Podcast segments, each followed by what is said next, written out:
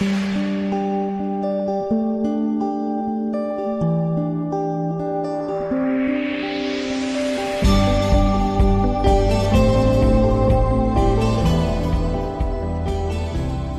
pessoal. Bom dia, boa tarde, boa noite, boa madrugada. Sejam todos muito bem-vindos ao episódio número 126 do Disney BR Podcast. Eu já começo avisando que esse vai ser um episódio um pouquinho diferente. Na semana passada, a gente subiu o episódio com a Julie, onde ela falou da experiência dela com o Aulane. Na verdade, ela falou um pouquinho mais da história do Aulane e a história do Havaí e de como essas duas histórias se interligam. Foi um episódio para mim demais de especial. Ele fez nascer no meu coração novamente a magia que eu confesso que tinha perdido por alguns momentos, por alguns dias, por alguns meses, ou que eu apenas tinha guardado no cantinho mais quieto dentro do, do, do meu coração, da minha mente, se é que essas duas coisas são diferentes.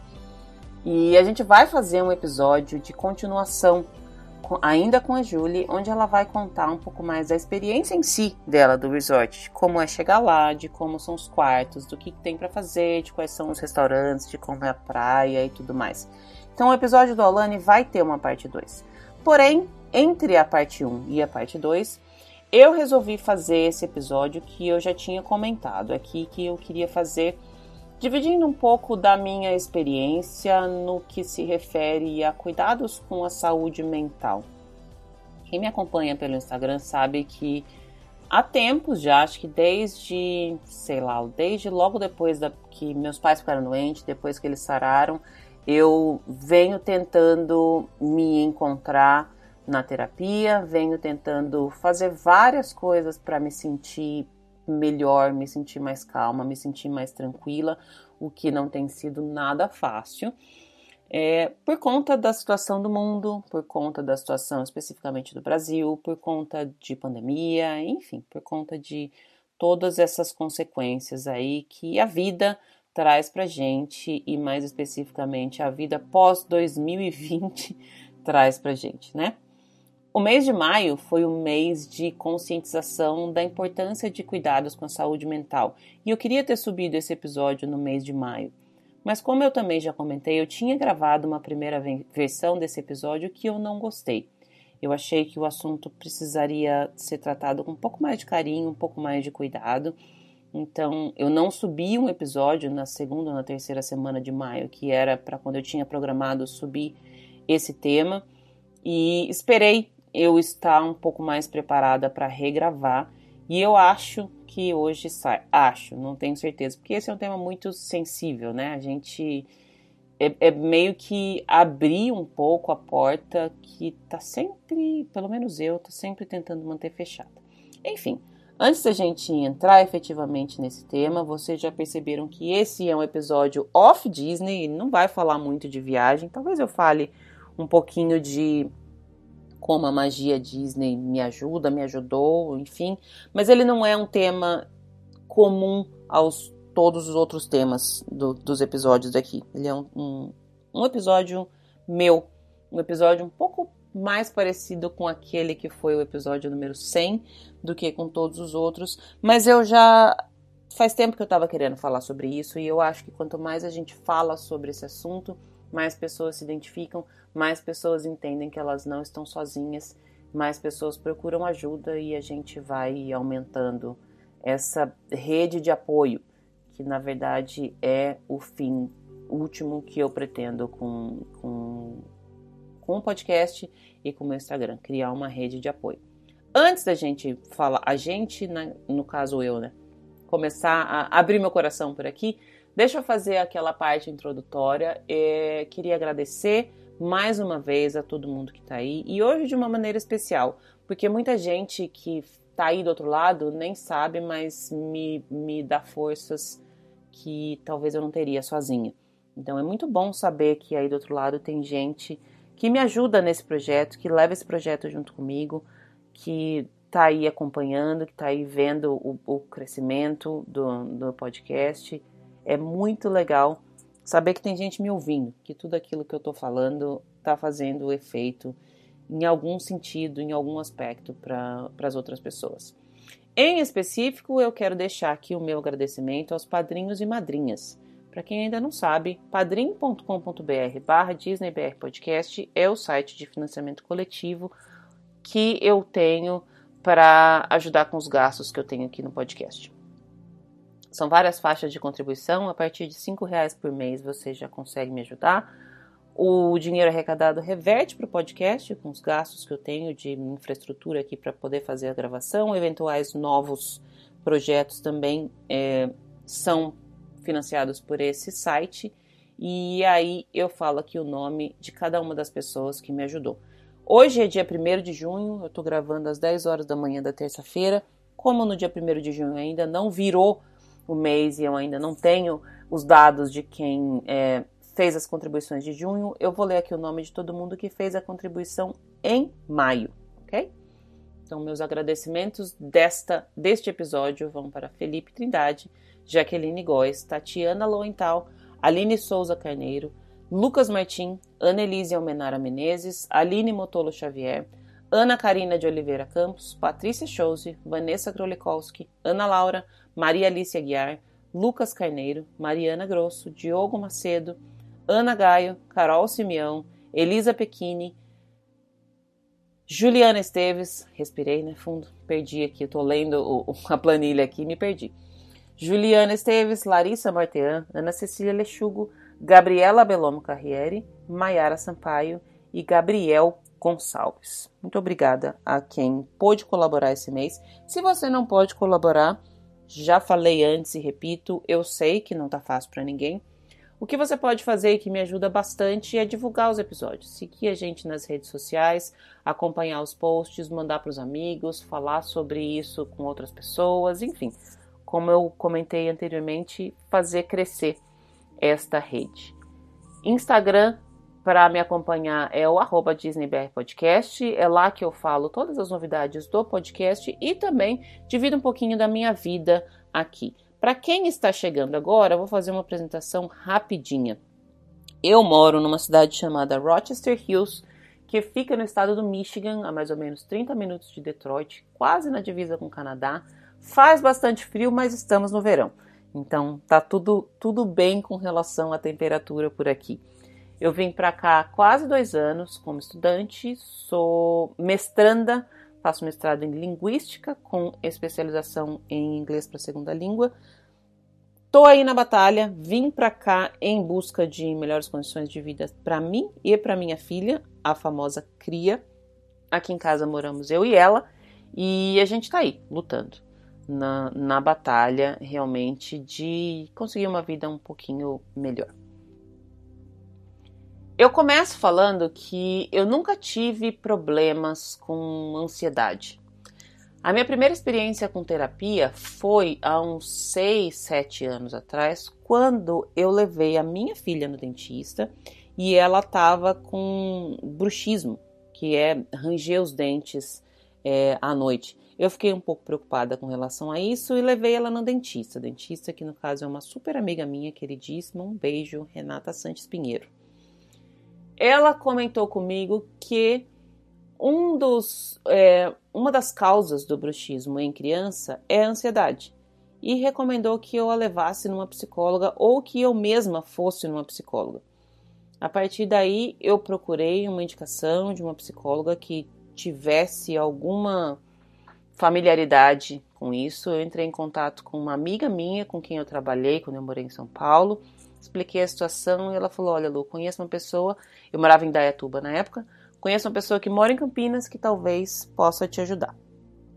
Eu comecei a frequentar as sessões com o objetivo primeiro de poder entender qual era a ansiedade da cria para eu poder ajudá-la nesse sentido. E eu me lembro muito bem de ter falado com a psicóloga, falei, eu não quero me tratar e eu, eu não quero me tratar, já diz que eu tinha questões, que eu tinha problemas, que eu tinha alguns assuntos que não estavam muito bem resolvidos, mas naquele momento eu não estava muito preparada para cuidar desses assuntos e eles não me causavam, não me atrapalhavam em nada. Eram questões da vida, coisas de relacionamentos que não tinham dado certo, amizade, trabalho, enfim, coisas, vida sendo vida. E aí a psicóloga entendeu e falou: não, tudo bem, mas eu preciso entender um pouco da sua vida para poder saber qual seria talvez um aspecto que está gerando ansiedade na sua filha, enfim. Comecei a fazer um, um, tratamento e óbvio que duas, três sessões depois ninguém nem lembrava que a crise existia. É, a gente começou realmente a entrar em pontos meus que talvez eu não estivesse realmente na época preparada para lidar. Tanto que depois de, eu acho que eu fiquei uns quatro, cinco meses, mas eu parei. E o parar a terapia, ele vem junto com um monte de desculpa que a gente cria, né? Eu não tenho dinheiro para poder pagar, tá ficando muito apertado. Eu tinha a desculpa de que, embora Indaiatuba e Campinas sejam muito pertinho, eu tinha que ter a sexta-feira da manhã, eh, de manhã off eu conversei com meu chefe, ele falou que tudo bem, mas toda sexta-feira eu chegava um pouco mais tarde e aí eu precisava repor essas horas depois. Essa também foi uma desculpa que eu utilizei. Fui meio que me afastando e parei de, de ir a essa terapia. Mas quando eu olho para trás e falo dessas sessões, eu lembro de muitas vezes chorar muito, de muitas vezes é, ficar com raiva, por ter passado por algumas situações que talvez eu mesma procurei. E lembro muito especificamente de uma questão, um ponto que era muito, muito conflituoso dentro da minha mente e que se resolveu na terapia. Eu me lembro da, da psicóloga me falando coisas que de repente parece que acendeu uma luzinha e clareou uma parte do meu cérebro ou do, da, da minha mente, do meu coração, sei lá, que por muito tempo estava escuro. Era uma questão que eu, eu trazia culpa, eu colocava culpa em outras pessoas sem ter olhado é, a situação por todos os lados. E aí foi uma fala da psicóloga que eu falei: putz, é isso. E me lembro de ter sentido uma calma muito grande é como se por muito tempo eu estivesse colocando a culpa de um evento em cima de uma pessoa e aí de repente eu entendesse, não porque alguém me falou, mas eu entendesse verdadeiramente que ninguém teve culpa por aquele evento, ele apenas aconteceu. E isso me trouxe uma paz que eu nunca mais pensei nesse assunto. Ele nunca mais foi uma coisa que eu olhava e, e pensava com rancor, com raiva, com dor. Ele curou ele sarou. Foi um ponto específico que realmente fez todo sentido, não tinha nada a ver com a Júlia, não tinha nada a ver com ela ranger dente. A Júlia eventualmente parou de ranger os dentes, mas eu não acho que foi por conta da, da terapia. Mas eu lembro com muito carinho dessas sessões, embora elas tenham sido bem doloridas por terem entrado em assuntos que eu não estava pronta para entrar, esse ponto especificamente, ele foi efetivo de uma forma que eu entendi que a terapia faz todo sentido na vida de uma pessoa. Tem coisas que não tem como, por mais consciente que a, gente, que a gente seja, a gente não consegue ver por todos os lados, especialmente quando é um assunto em que a gente está envolvido. A gente tende a ver só com os nossos olhos, só com os nossos sentimentos e não dá para ver o que vem do outro ou o as explicações do mundo sobre aquilo. Enfim, corta para 2020, pandemia e meu pai e minha mãe doente. Quem me segue no Instagram sabe que foi um período muito, muito, muito difícil na minha vida. Eu acredito que foi a situação mais difícil que eu já passei nos meus 41 anos de, de idade. Foi um período de muito medo, um período de muita incerteza, um período de muito questionamento, de muitas dúvidas e de uma paciência que eu não tenho. Eu precisei ficar por aqueles 10 dias apenas esperando as coisas acontecerem. Eu não sou a pessoa que espera. Eu sou a pessoa que vai, faz, que vai e resolve, ainda que impulsivamente, ainda que depois se arrependa, ainda que faça coisas ou fale coisas que não deve. Eu sou essa pessoa porque esperar me dói. Esperar realmente me causa um, um, um desconforto que eu não quero passar. E eu sei que tem coisa na vida que eu preciso esperar, tem coisas que não dependem de mim, tem coisas que faz parte, mas tem coisas que não. E as coisas que não faz parte, as coisas que eu não preciso esperar, eu não espero. Então, esse foi um período em que eu aprendi a lidar comigo mesma de uma maneira muito, muito, muito dolorida. Sobre lidar comigo mesma, desde o último relacionamento sério que eu tive, foi em 2014, 2015, eu aprendi a curtir verdadeiramente a minha companhia. Eu não tenho problemas em ficar sozinha, eu não fico inquieta quando eu estou comigo mesma. Eu adoro fazer coisas só para mim, adoro cozinhar para mim, adoro eu mesma sozinha tomar um vinho e ficar quieta ouvindo música. Eu aprendi a, a respeitar e a apreciar a minha companhia, e isso é muito bom. Fez com que eu me tornasse um pouco mais independente do que eu já era. Sempre fui é, independente, mas entender que a minha companhia é a melhor companhia para mim mesma fez com que eu me tornasse ainda mais independente. Eu não busco nada em outras pessoas. As outras pessoas vêm para acrescentar alguma coisa na minha vida, não para completar. Porque eu consegui aprender que eu mesma preciso me completar. Então, ter passado pela doença dos meus pais sozinha não foi difícil por estar sozinha, mas foi difícil porque estava totalmente fora do meu controle. Era eu esperando notícias dos médicos todos os dias, sem poder fazer nada, sem poder ver meus pais, sem poder sair daqui, porque se eu saísse daqui eu não ia poder voltar, sem poder sair na rua, porque era o começo da, da pandemia e todo mundo tinha medo até de ir no mercado, enfim. Foram dez dias em que, pelas manhãs, eu esperava notícias, meu pai ou minha mãe me ligavam pelo FaceTime, falavam como é que estava a situação, e aí o resto do dia eu fazia o que precisasse ser feito para me alienar, para não pensar naquilo. Foi um tempo que eu montei um monte de quebra-cabeça. Foi um tempo que eu tomei muito vinho e o meu muito vinho talvez seja uma taça por dia. Eu pegava uma taça de vinho, sentava ali no chão com o meu quebra-cabeça, colocava um podcast para ouvir e ficava ali no meu mundinho é, paralelo. Não estava é, me entregando ao vício da bebida. Eu já passei dessa época. Eu não tenho nem saúde e nem disposição para beber é, muito, mas era a minha forma de lidar com aquilo. Foi uma, um período em que eu sou muito grata à minha filha porque ela entendeu e me deixou quieta ela estava ali comigo, ela não perguntava, ela não falava, mas ela estava ali. Toda hora ela vinha ver se eu se eu estava bem na medida do possível e mesmo sem falar nada, eu senti que ela estava ali para mim. Aliás, essa é uma coisa que eu tenho muito orgulho da, na criação da Júlia.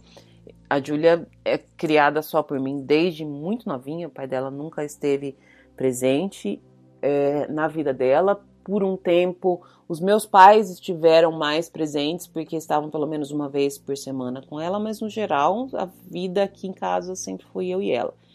E como de costume, eu sinto muito culpada, né? Sinto muita dúvida de se eu estou fazendo a coisa certa, se eu estou criando ela da maneira certa e tudo mais. E aí, essas situações me mostram que sim, talvez eu esteja eh, no caminho certo, eu esteja criando uma pessoa correta, uma pessoa bondosa, uma pessoa preocupada e, enfim.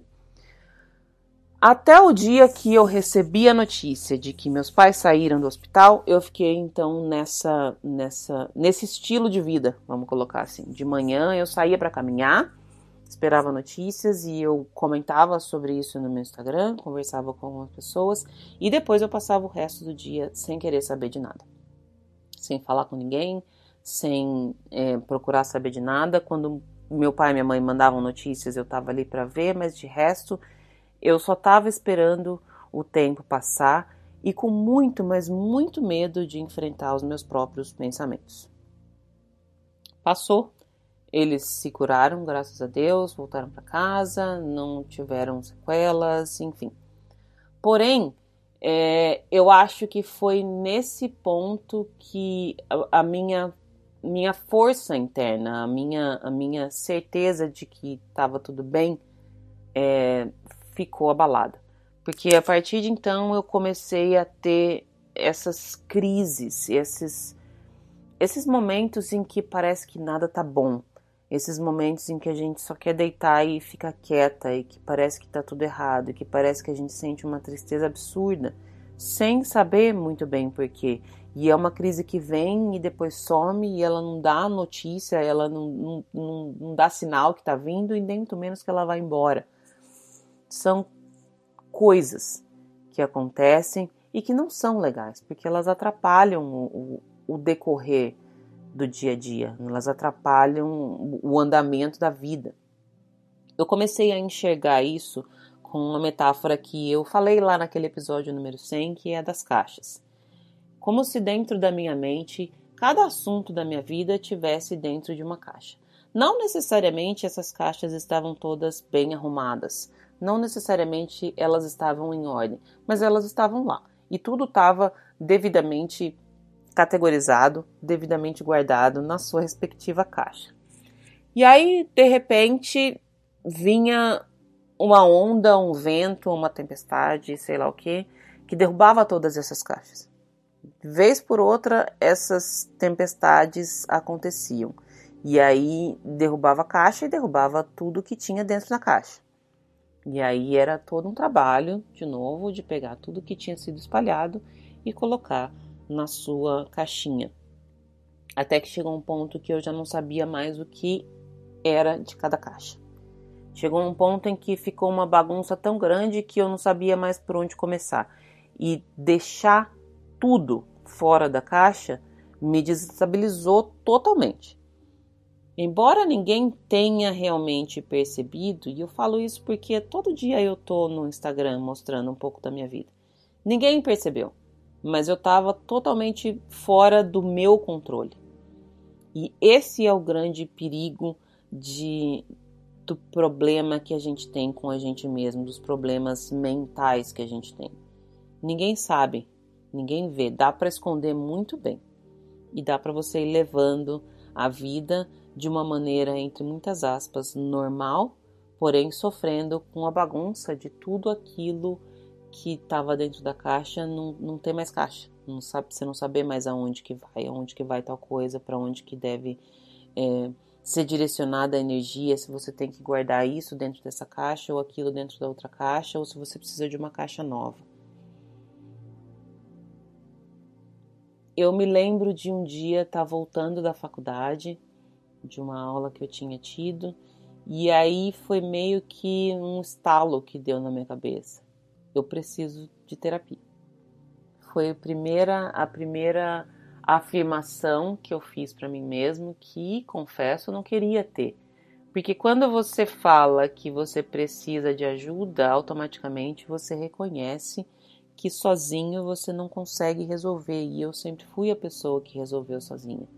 Desde os 17, 18 anos que eu saí da casa dos meus pais, eu resolvi o que tinha que resolver. É lógico que eu fiz muita coisa errada, é lógico que eu tive que dar muito espaço para trás, é lógico que as minhas resoluções não foram as melhores, especialmente no começo da minha vida adulta, mas eu resolvia.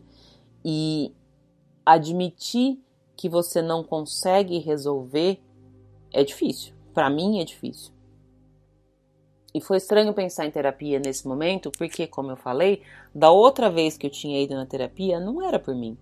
Era por conta da Júlia. Era porque eu precisava dar um jeito de entender por que, que a minha filha estava ansiosa e, consequentemente, rangendo os dentes. E eu parei de ir na terapia porque não foi isso que estava acontecendo, não era isso que estava sendo tratado. Tava, eu mesma estava me tratando e eu não queria me tratar. Nesse dia eu falei, bom, vamos lá, então, ok, não consigo sozinha, vou marcar uma terapia. E foi muito estranho porque eu procurei uma plataforma online para fazer um começar o tratamento. Inclusive já falei algumas vezes dessa plataforma, para quem ainda não conhece, vitude.com.br, é uma plataforma muito legal, muito acessível para quem está procurando tratamento psicológico. Entrei no site, fiz o meu cadastro e marquei uma sessão, era, sei lá, tipo 6, 7 horas da noite aqui, eu marquei para o dia seguinte, cedinho. Falei, vou marcar já, porque se eu deixar para semana que vem eu vou desistir, se eu demorar muito eu não vou fazer, enfim. Passei por todos os passos lá do site, que tem um, meio que um questionário, algumas coisas para você responder, para você tentar achar um profissional com quem você acha que se identifica. Achei uma psicóloga, marquei para o dia seguinte de manhã. No outro dia acordei meio aflita, meio sem certeza ainda, mas falei, vamos lá, eu já marquei, já paguei, vou fazer. Levei a Júlia para a escola, voltei para casa, liguei o computador e a profissional não apareceu na sessão. É, essas plataformas, elas te dão, dentro da própria plataforma, um local para você acessar, fazer uma chamada de vídeo. Então, tudo acontece dentro da própria plataforma. Você faz o pagamento ali, você faz a sessão por ali, então você acessa por um link que fica disponível para você na hora da sua sessão e a psicóloga ou psicólogo do outro lado acessa também e vocês se falam. E eu esperei 15, 20 minutos, acho. Fiquei ali olhando para uma telinha preta, sem ninguém do outro lado. E aí eu falei, bom, então um sinal do universo de que não é para fazer terapia, né? Não, não vou, imagina, vou conseguir resolver sozinha. Fiquei puta da vida, mandei um e-mail xingando, mandei um e-mail reclamando, é, recebi o dinheiro de volta, a plataforma foi super compreensiva com relação a isso, pediu desculpa. A profissional entrou em contato comigo depois e só que aí eu falei, não, não quero mais. Pelo menos com essa profissional não quero mais. E ela tentou várias vezes, inclusive. Ah, não, vamos marcar. Eu falei, não, não tenho mais interesse. Enfim, passou um tempo e eu achei que aquele era um sinal, imagina, não preciso de terapia, quem precisa de terapia, vou resolver sozinha. E as caixas é, ficando cada vez mais bagunçada e tudo fora do lugar. E aí na semana seguinte eu falei, tá bom, vamos tentar de novo. E marquei de novo uma sessão com uma outra profissional que é, aparentemente, sei lá, eu, eu, me identifiquei. E é muito estranho esse processo de você achar é, o profissional, né? Principalmente numa plataforma onde você vê ali uma foto da pessoa, um, um texto que ela coloca para se apresentar, e você tem meio que confiar na sua intuição. Talvez essa pessoa aí que fez essa foto ou fez esse vídeo seja é, boa para mim. Não estou falando de bom profissional ou não, estou falando de bom profissional para mim, específico. Marquei a, a terapia e comecei a fazer o tratamento. Eu lembro até que a primeira sessão eu estava lá na faculdade, lá na minha salinha da, da faculdade. Eu gostei bastante da, da profissional que me atendeu. Foi legal ter explicado para ela tudo o que estava acontecendo num primeiro momento eu achei ela uma pessoa bacana, achei que talvez ia dar liga e fiquei feliz com a primeira sessão. A primeira sessão de terapia, ela é muito incômoda, ela é muito desconfortável para todo mundo. Eu acho que até para o próprio psicólogo deve ser. Porque você fica lá contando das coisas mais estranhas que você pensa ou sente para uma pessoa que você nunca viu na vida é, torcendo muito para que ela não te julgue, mas sabendo que ela vai te julgar, porque ela tá ali para te julgar. E, enfim, eu achei que, que eu tinha criado uma conexão boa com essa profissional. Me senti bem, me senti feliz por estar começando, mas na primeira sessão já teve coisas que eu não quis falar para ela, que eu meio que é, mascarei, sabe? Eu não quis entrar muito naquele problema, o que para mim era um problema muito grande, eu fingi que não era, e, e aí eu só percebi depois de um tempo que isso foi um problema, porque eu gostava dela, mas aquilo que eu sabia que estava me incomodando, eu não tinha falado para ela desde o início que era um problema. E depois, quando o problema se tornou cada vez maior, é aí que eu não quis mesmo falar para ela, porque eu ia ter que admitir que lá no começo eu não falei. Então eu comecei a perceber que talvez não ia dar certo. E aí eu entrei de novo naquelas mesmas desculpas de que eu não tenho dinheiro, não tenho tempo, final do ano eu tenho muita coisa para fazer, tá muito difícil, não marquei numa semana e marquei na outra, depois fiquei duas sem marcar, três sem marcar e nunca mais marquei. Eu tinha começado a arrumar as minhas caixas. Tinha começado a colocar as coisas dentro do lugar. Mas quando eu coloquei algumas poucas coisas dentro do lugar e eu consegui respirar um pouco melhor, porque sobrou espaço, eu parei o, o processo. Então, na verdade, não adiantou de nada, né? Só meio que me acalmou um pouquinho, mas só superficial. E fui levando de novo a vida, meio que ignorando aquela bagunça que estava ali, meio que ignorando que tinha coisa dentro de caixa errada, que tinha coisa fora da caixa, mas vamos se ocupando, vai voltar às aulas. Foi na época do final do ano isso. Passou o Natal e Ano Novo, eu vou começar as aulas, vou voltar a trabalhar, vai tudo se resolver, vai ficar tudo bem. A gente se enganando, né? Quem nunca? Até que chegou um momento em que, de novo, eu falei, cara, tá bagunçado demais, eu já não sei mais como é, lidar com isso. E já não era nem mais uma questão de como arrumar as coisas. Eu já nem queria mais arrumar, eu só queria parar de me sentir mal. Porque eu comecei a ter mais frequentemente essas crises de angústia, essas crises de ansiedade, essas crises de incerteza, esses questionamentos que eu nunca tinha tido antes. Comecei a me questionar: será que eu deveria estar aqui? Será que eu realmente Estou fazendo o que deveria fazer? Será que eu sou uma boa? Será, será, será, um monte de será. E pensando objetivamente, nenhum deles tinha sentido. Mas quando a gente está no meio da bagunça, nada é objetivo.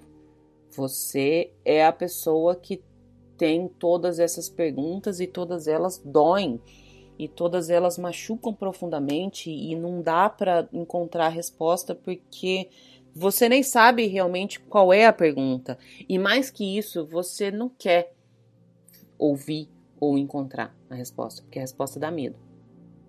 Então eu falei, vou tentar de novo, voltar para terapia, mudei a abordagem, achei que talvez a, a, primeira a primeira abordagem não estava sendo muito efetiva para mim, eu estava fazendo a comportamental.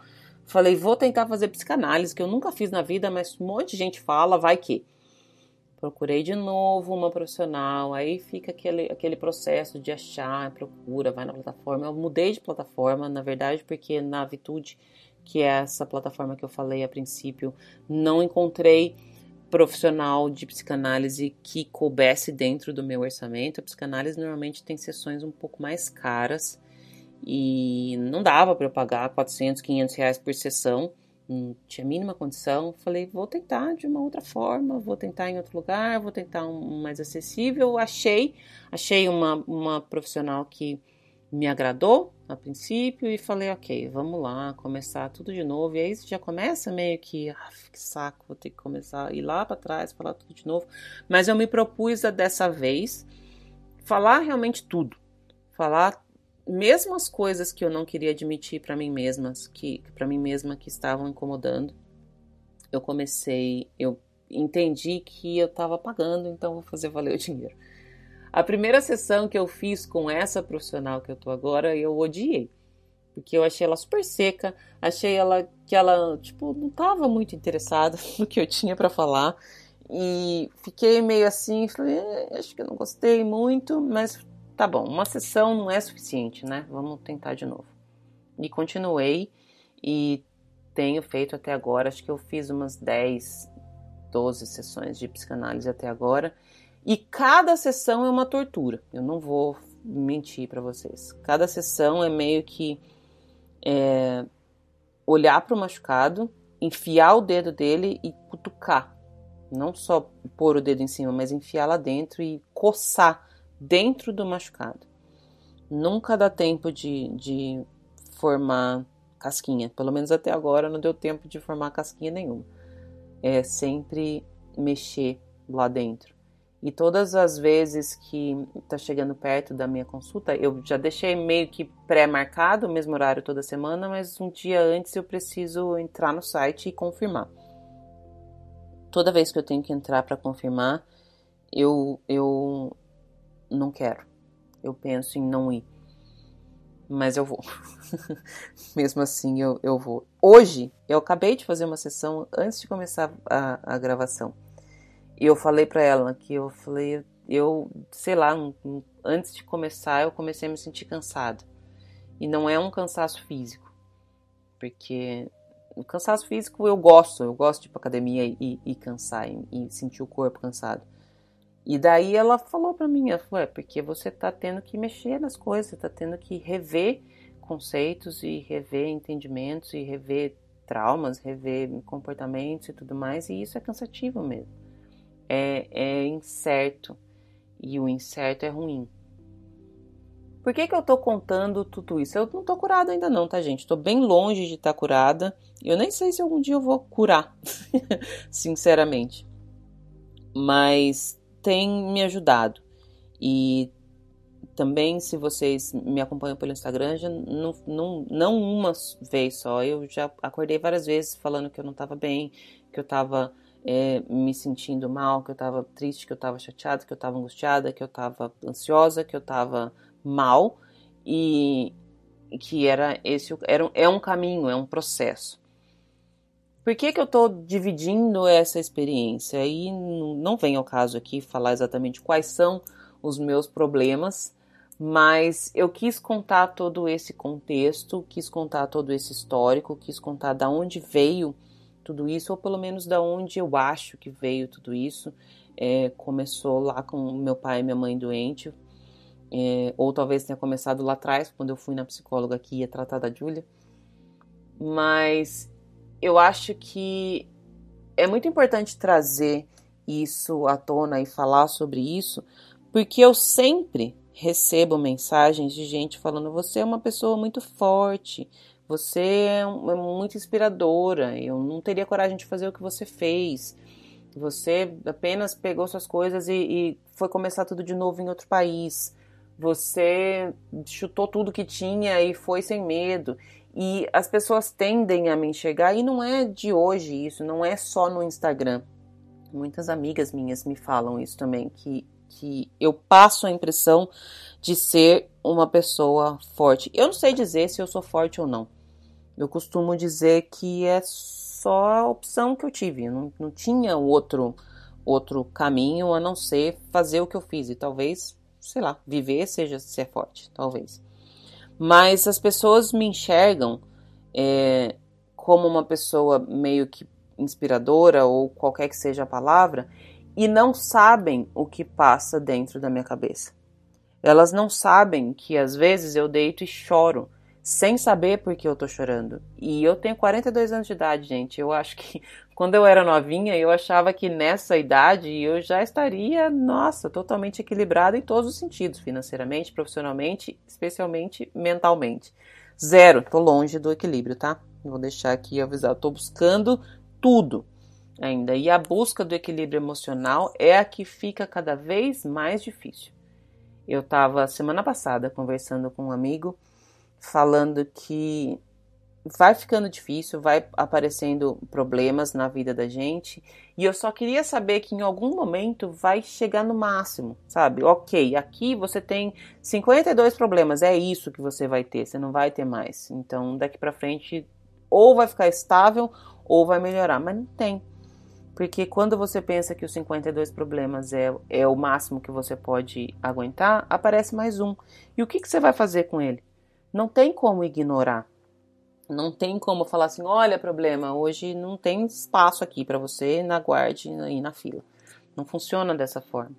E é nesse momento, quando surge o problema 53, que a gente perde tudo. E é fácil perder tudo. Falei há um tempo atrás aqui também que eu fiquei uma semana é, meio que sem fazer nada, meio que sem vontade de fazer nada. E o meu sem fazer nada, ele inclui cumprir todas as minhas obrigações. Ou seja, eu levantei cedo, eu fui para academia, eu levei a Júlia para escola, eu voltei, eu dei aula, eu assisti as aulas, eu fiz tudo o que estava no script, tudo o que se esperava que eu fizesse. Porém, entre uma coisa e outra, eu estava deitada na minha cama sem vontade nenhuma de nada. Foi uma semana que eu me senti assim, sem saber porquê e sem nem procurar saber porquê. Eu só estava me sentindo mal. E depois que passou uma semana, eu percebi que era muito fácil de eu ficar naquele estado por mais uma semana, por um mês, por um ano. E eu não sei aonde os pensamentos que eu estava tendo naquele momento iam me levar. É fácil se deixar levar pelo, pelo ruim, pelo deitar na cama o tempo inteiro. É fácil e a gente não percebe. Eu não percebi. Eu não sei exatamente em que momento eu levantei da cama e falei agora não dá mais. E nem sempre a gente consegue levantar da cama e tá tudo bem. É para isso que existe gente que pode te ajudar. A minha jornada com, com cuidar da saúde mental é muito nova. Como eu falei, não tem nem. Eu vejo gente que faz análise, terapia há 4, 5, 6, 10 anos e está ainda na, na, caminhada. A minha jornada é muito recente e tudo é muito novo para mim. Ter que ouvir perguntas que eu não quero responder é muito ruim, entre aspas, para mim. É muito difícil, é muito é, sair completamente da minha zona de conforto, é ter que lidar com aquilo que uma vida inteira eu tentei esconder de mim mesma. Mas enquanto eu não lido com, com essa coisa que eu tentei esconder, eu volto para a cama. Eu tenho vontade de ficar deitada. Eu não enxergo mais as coisas com, a cor, com as cores que ela tem. Eu começo a enxergar tudo em preto e branco e eu não quero enxergar tudo em preto e branco. É, é ruim, é feio. Quando você já viu as cores das coisas, você sabe que elas são muito mais bonitas que o preto e branco eu quis trazer esse meu depoimento aqui, primeiro para mostrar que tá tudo bem você ser uma pessoa que aparentemente tá com tudo sob controle, tá dando tudo certo, tá estudando, tá trabalhando, tá criando, cuidando da sua família, da sua casa e mesmo assim se sentir mal. E tá tudo bem se você não está fazendo nada certo está se sentindo mal. Sempre está tudo bem. Sempre é, entre aspas, normal. O que a gente precisa fazer é identificar aquilo que, que machuca, que faz com que os dias sejam mais pesados do que eles já são por si só. Porque os dias são pesados, gente. Não tem.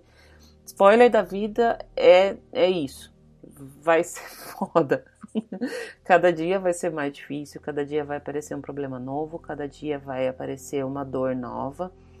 E você precisa estar tá rodeado de gente que te entende, você precisa estar rodeado de gente que vai entender, que vai ver que talvez você esteja tempo demais na sua cama e vai pedir para você se levantar. Se você não tem essas pessoas ao seu redor, procure um profissional. E eu sei que é, é difícil falar em procurar tratamento psicológico num, numa época especialmente tão difícil, financeiramente falando.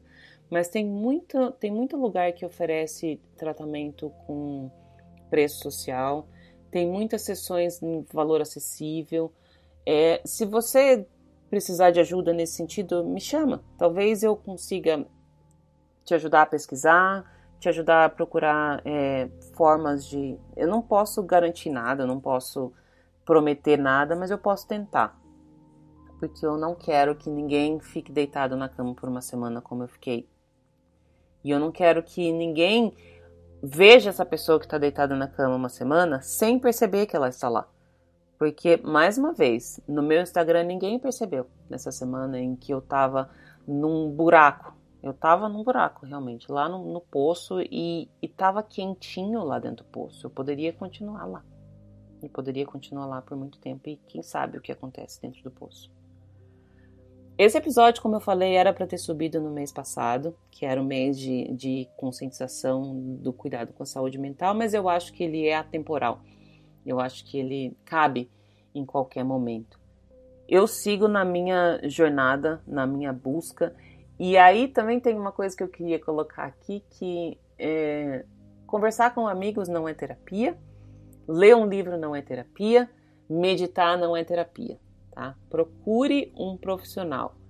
Outra coisa, se você conhece alguém que está num tratamento psicológico, faça, é, se coloque à disposição, mas não fica ali também tentando saber qual que é o problema. Quer conversar comigo? Quer falar? Eu posso te ajudar? Não vai passar. O vai passar para mim é a pior, pior é, frase que pode existir. Vai passar e vai ficar tudo bem. Já não ficou tudo bem.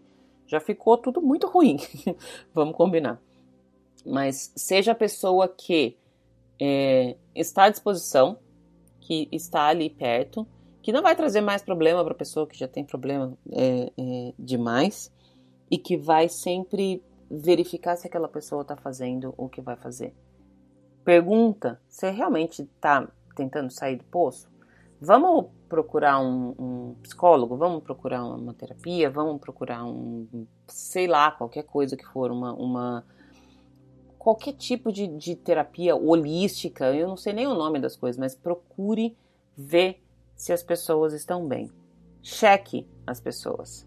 Cheque as pessoas é, de quem você gosta, as pessoas com quem você se importa, porque talvez é só isso que falta para ela. Talvez ela só precisa saber assim, olha, é, você é importante para mim, então eu gostaria que você ficasse bem. É isso, gente. Eu não sei até que ponto isso pode ajudar ou não. Eu faz tempo que eu tô com essa necessidade de trazer esse depoimento aqui.